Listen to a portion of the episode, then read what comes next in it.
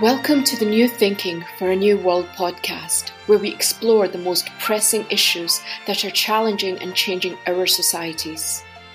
We are looking for new thinking and new solutions wherever we can find them. Listen as host Alan Stoga, the Tallberg Foundation's chairman, challenges his guests for analysis, ideas, and actions. Together, we can help make our world at least a bit better. One of the many surprising unintended consequences of the Russian invasion of Ukraine is the, the, renewed discussion among politicians as well as in the popular media of nuclear war. President Putin, of course, cast the first stone, but many others have quickly followed. Would Russia have dared invade Ukraine if the latter had not traded in their stockpiles of weapons in the 90s?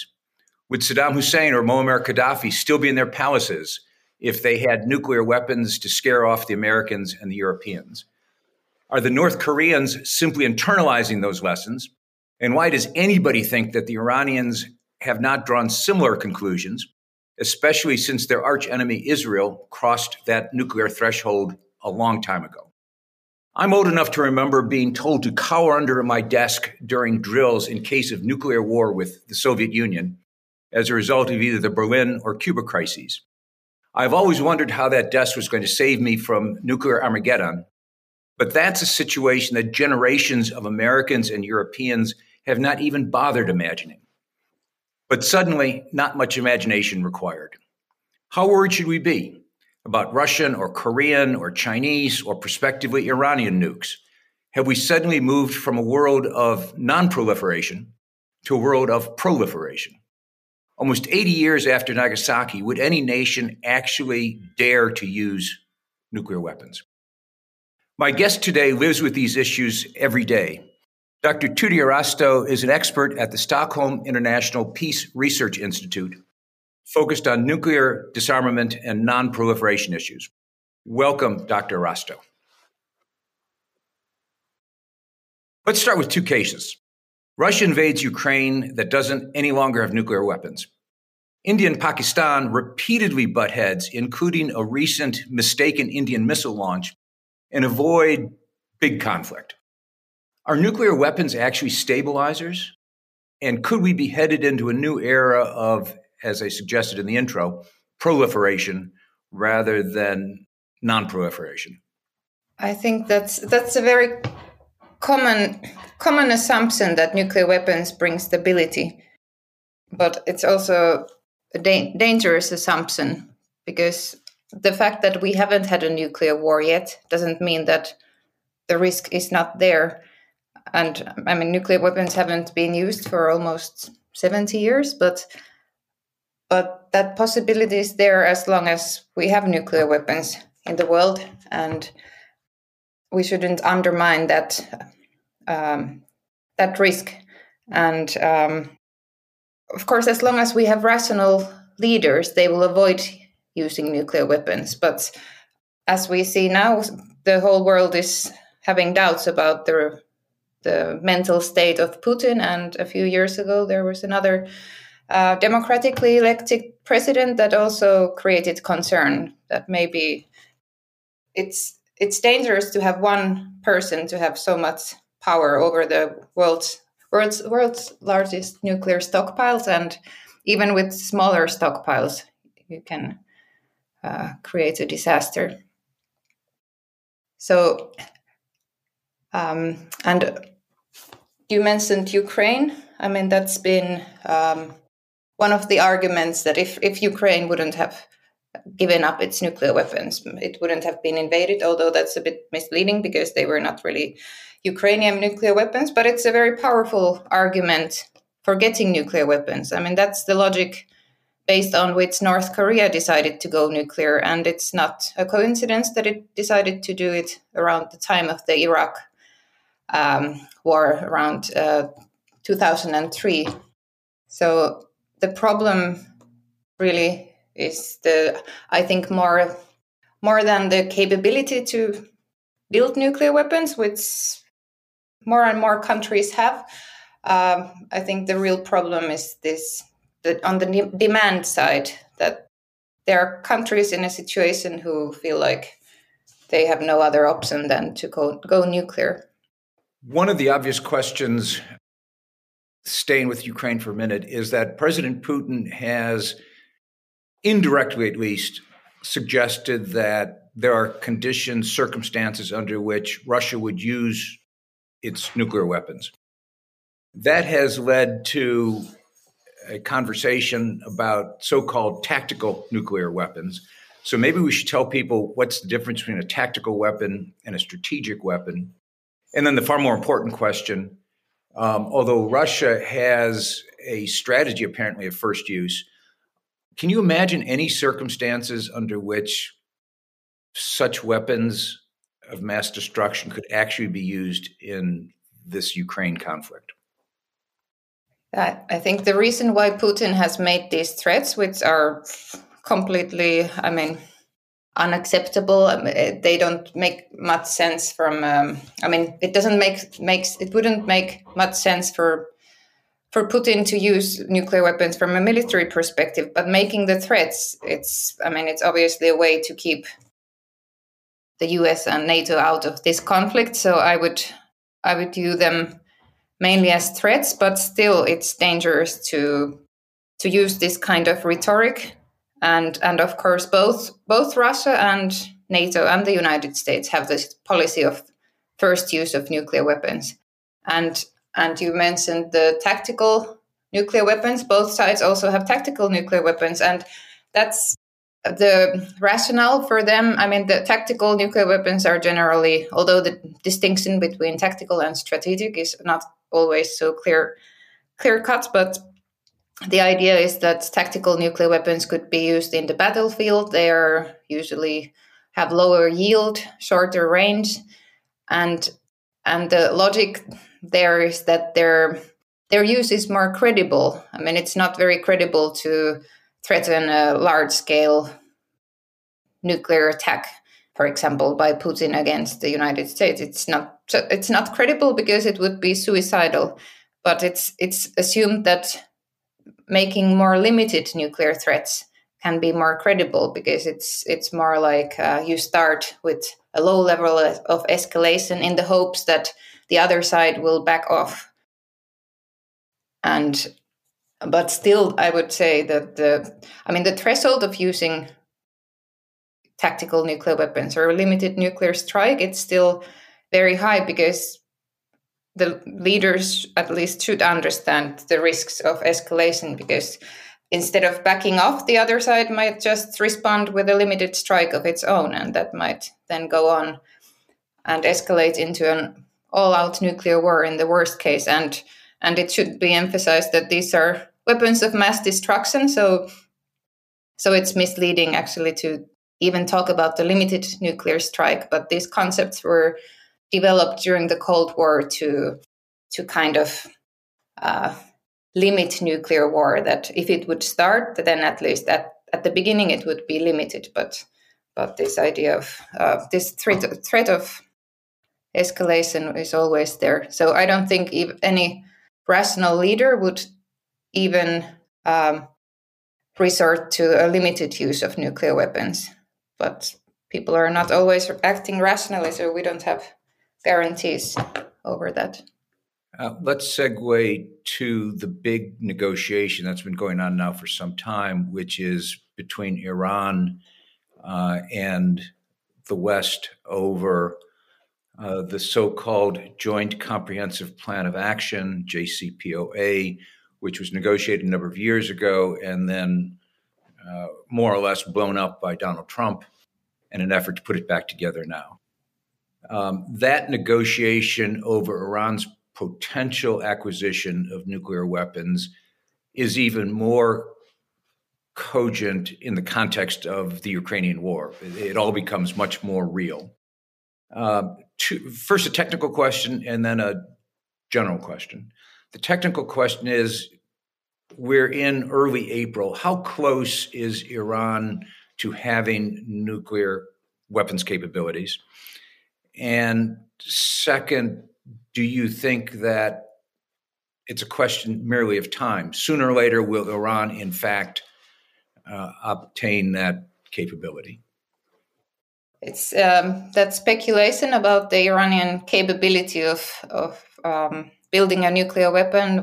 I mean, in principle, Iran could could produce a nuclear weapon already, or enough material for a nuclear bomb. But then it's another question how long it would take to turn this into a, a nuclear warhead. I, I won't provide an estimate of my own. I mean, there are plenty of estimates out there, but from my point of view, the main thing is that even though Iran has the capability, it, it hasn't, it doesn't seem to have the will to do that. I mean, in my view, Iran would have already developed a nuclear weapon a long time ago if it wanted to. I mean, we know that it it had has explored that option, and and it appears that it gave up gave up that option in um, in 2000 around 2003 uh, but still it's it's um, wanted to continue with uranium enrichment which makes it uh, a so-called thres- threshold state.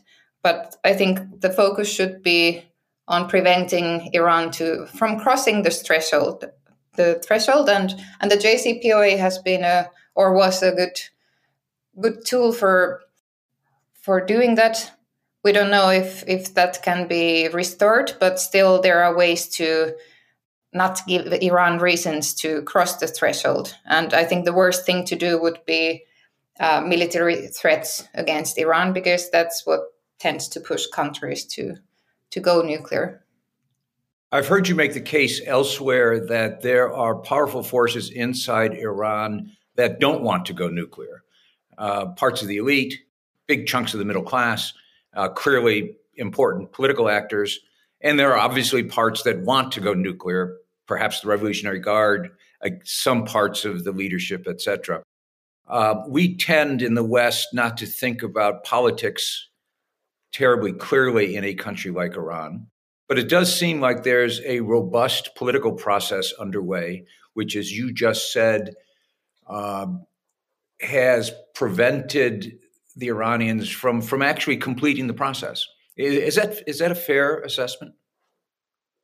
I would say it's. I mean, the majority, the powerful majority, is against nuclear weapons in Iran at the moment. I mean, we have seen there have been voices that have um, that have argued for for Iran getting a nuclear deterrent, but the supreme leader, it should be noted that he has despite all the uh, hostile rhetoric against the West or critical rhetoric against the West, um, he has been.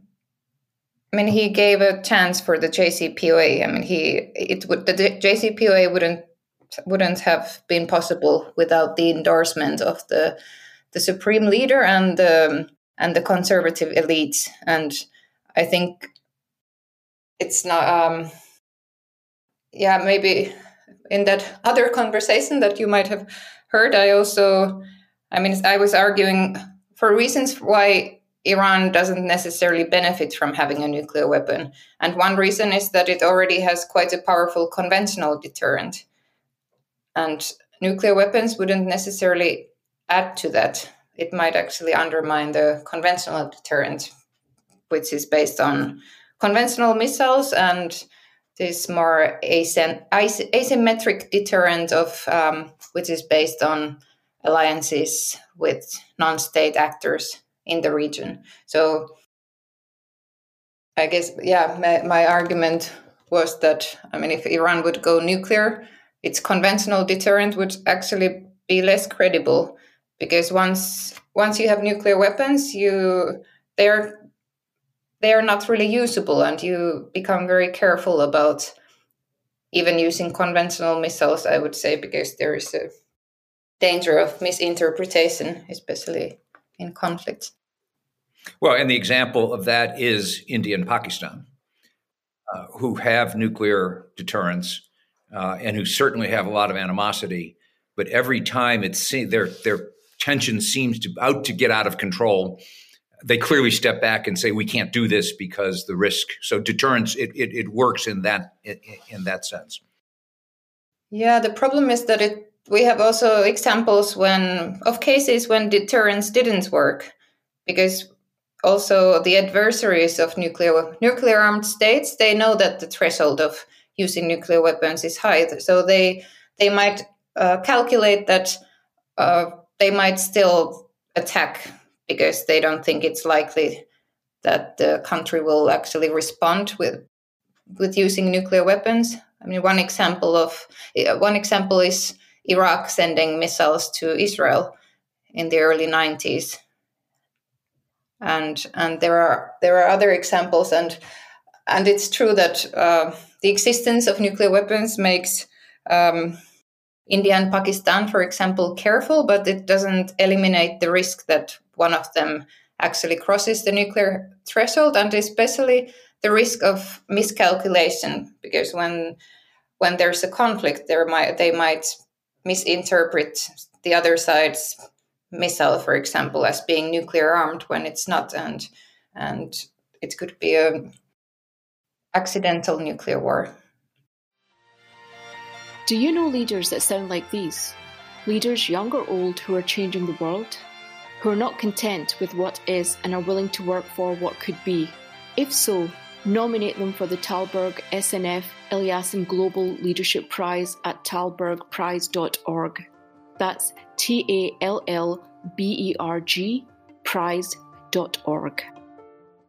Let's go back for a minute to Iran. If Iran somehow does make the decision, which it thus far has not made, as you pointed out, uh, to obtain nuclear weapons, would you would you think that runs the risk of a of neighboring states in the Middle East uh, also pursuing nuclear weapons? Is, is there danger of, of an arms race, a nuclear arms race in in the Persian Gulf? Yes, I mean Saudi Arabia has very clearly stated that it will um, it will get whatever Iran has. It's of course it's not that easy just to just to develop nuclear weapons out of nowhere. They they don't have a very uh, advanced nuclear program yet, but I mean there's been a lot of discussion that they could just buy nuclear weapons. Is that possible? I guess it's a it's a risk, but but again, I would highlight the the demand side of the problem. I think if they really want to get a nuclear weapon, they they they might get it one way or another. They might develop their own, which is in their plans to develop their civilian nuclear infrastructure, which and and uh, engage in the same kind of hedging as Iran. And so there is a risk, although of course it's not um, immediate or automatic, but but there is a tendency for for if one at one party of a conflict or an ad- adversary gets nuclear weapons, then then the other one can reciprocate. But Middle East is a special case in that sense that Israel has had nuclear weapons for a long time, and still others haven't haven't developed their own. Although although Iraq, for example, tried. Let me just ask a quick question then. Israel has nuclear weapons. We now have some kind of rapprochement between Israel and Gulf Arabs. The Saudis aren't yet on board, uh, but the Emiratis are and others are.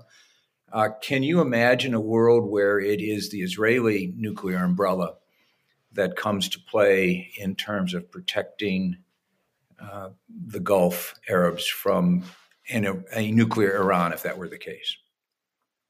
Well, that's an interesting question. Uh, I guess it would be a better option than than Arab countries getting their own nuclear weapons, but but I hope it doesn't go that far.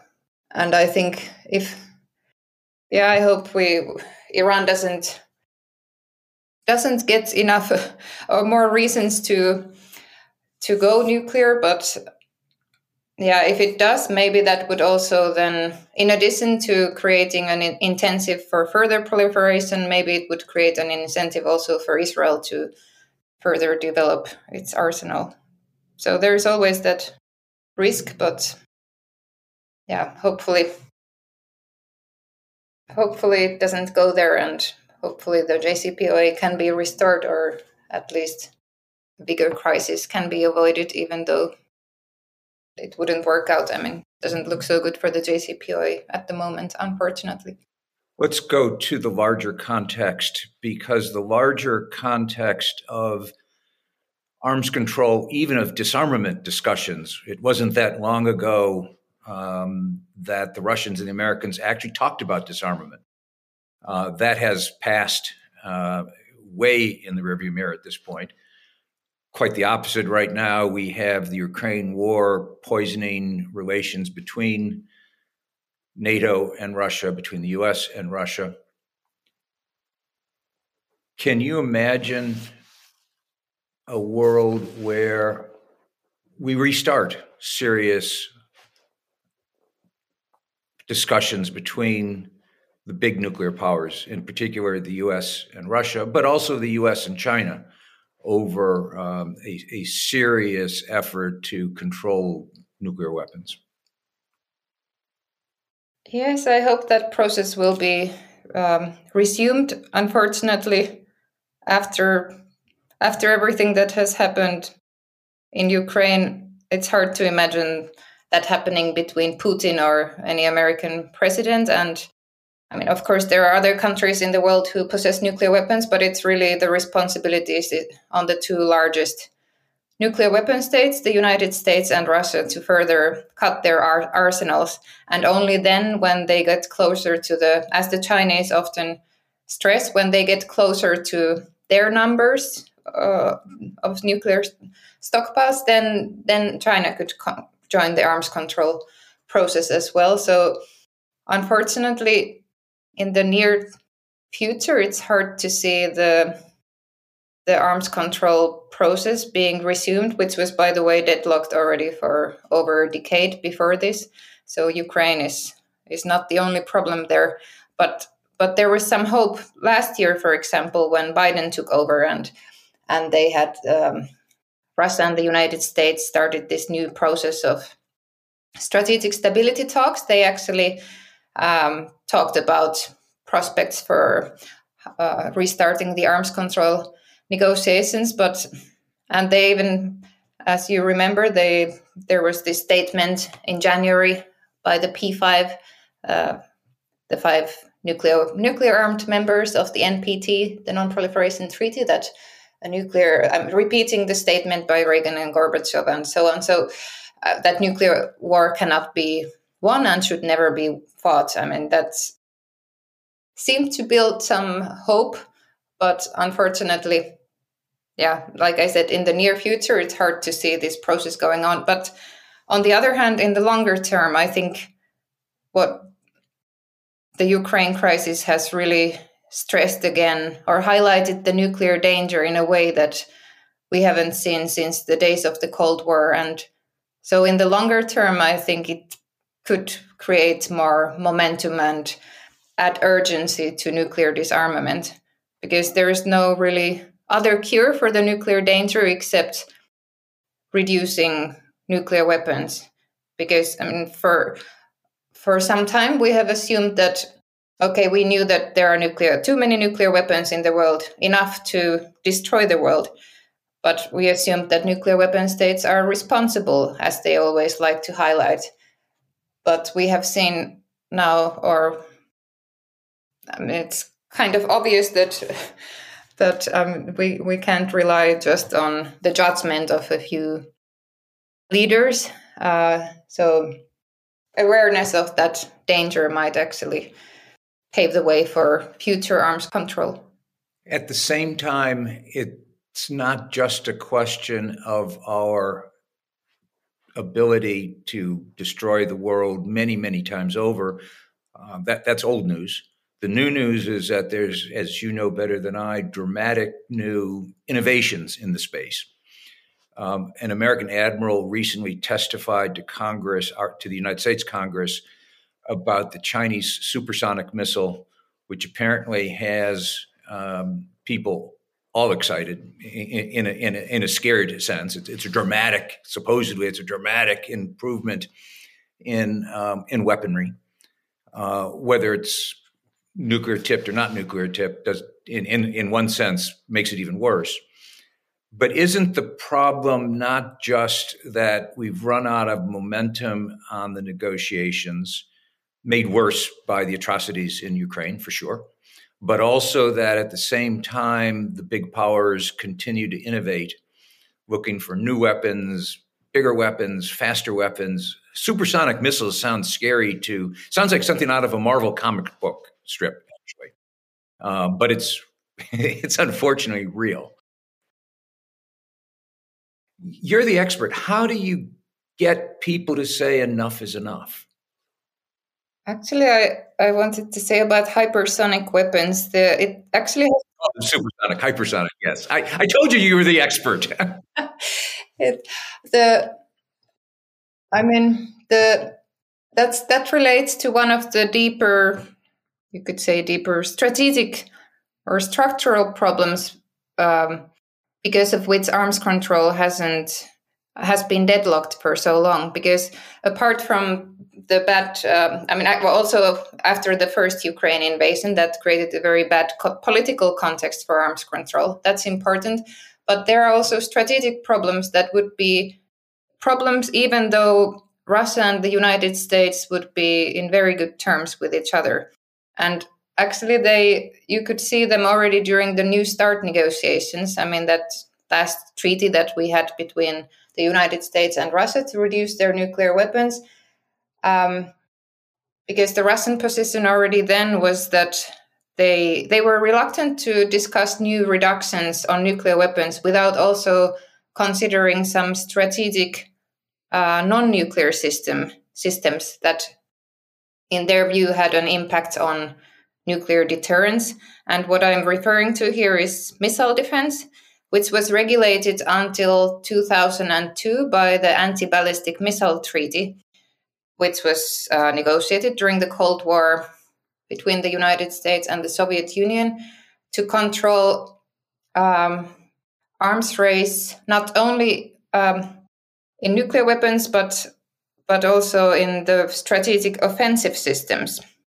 So actually when the arms control process between the um, cold war superpowers started.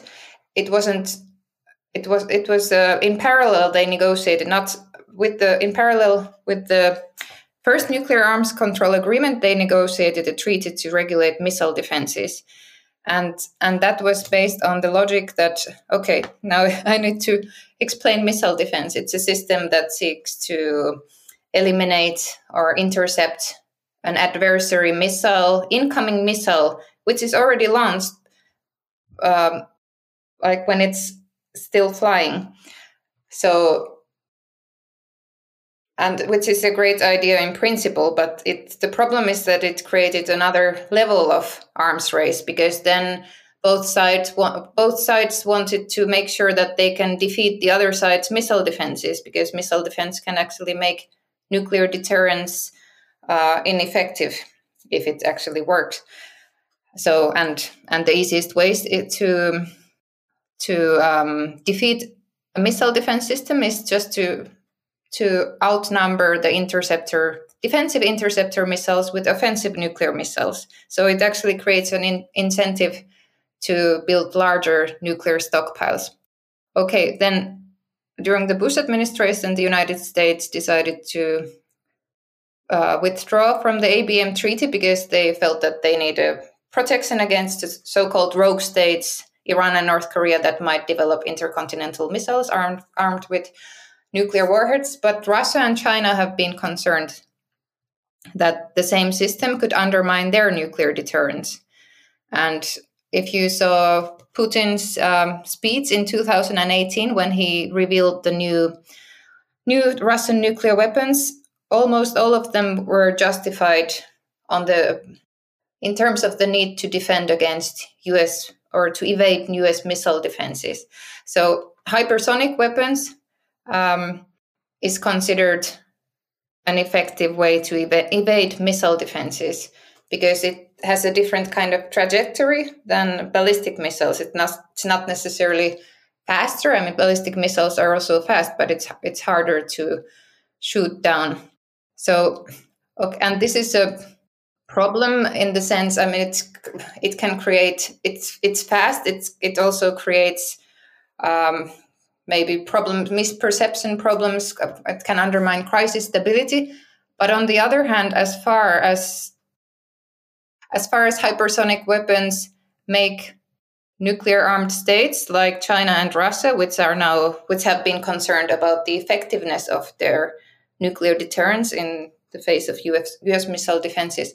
As far as hypersonic weapons make them more confident about their nuclear deterrence, then they, in principle, they wouldn't need so many mis- uh, nucle- offensive nuclear weapons. So, long story short, nuclear modernization is a problem for disarmament because it's it can create new kinds of arms con- uh, armaments dynamics. One country develops hypersonic missiles, and then the other one, the adversary, feels like it also needs the same kinds of weapons. And when you invest in nuclear modernization and these expensive systems, you're more reluctant to give them up. But it's also a double edged sword in the sense that as long as those new systems make you um, make the second strike nuclear forces more survivable, like hypersonic weapons are thought to do, then maybe it it can also be a positive for nuclear ar- arm disarmament. I don't want to um, like advertise hypersonic weapons as, as something good, but but like nuclear submarines, it has that aspect to it because nuclear submarines are also thought to be highly survivable. survivable. And for example, many um, proposals for minimal nuclear deterrence, not going straight to disarmament, but minimizing the US arsenal in the early 1990s, for example, or around the negotiation of the New START treaty when there were ambitious arms control proposals. Many of them were based on reducing U- US nuclear arsenal by um, focusing on on the sea-based deterrence, sea-based deterrent, which is most survivable. And some also argued that Russia should invest in survivable nuclear delivery systems so as to be able to reduce the number of nuclear weapons. So, yeah, there's a long explanation, but it's a very complex issue. So, hypersonic weapons they can be destabilizing in some ways, but maybe stabilizing in other ways. Let me end with a personal question. Uh, you live with this stuff every day. How do you go to sleep at night? I have to say that since Russia invaded Ukraine, it's it's for the first time that it's hard to keep keep these things out of my mind during the yeah when I go to sleep. It's scary, but on the other hand, I still think that the threshold of using nuclear weapons is very high, but but the risk is is there. It's always been there, and this crisis shows makes us understand it better. So I hope nuclear weapons won't be used, but there's no guarantee, of course. Tytti Erästö, thank you very much for this conversation.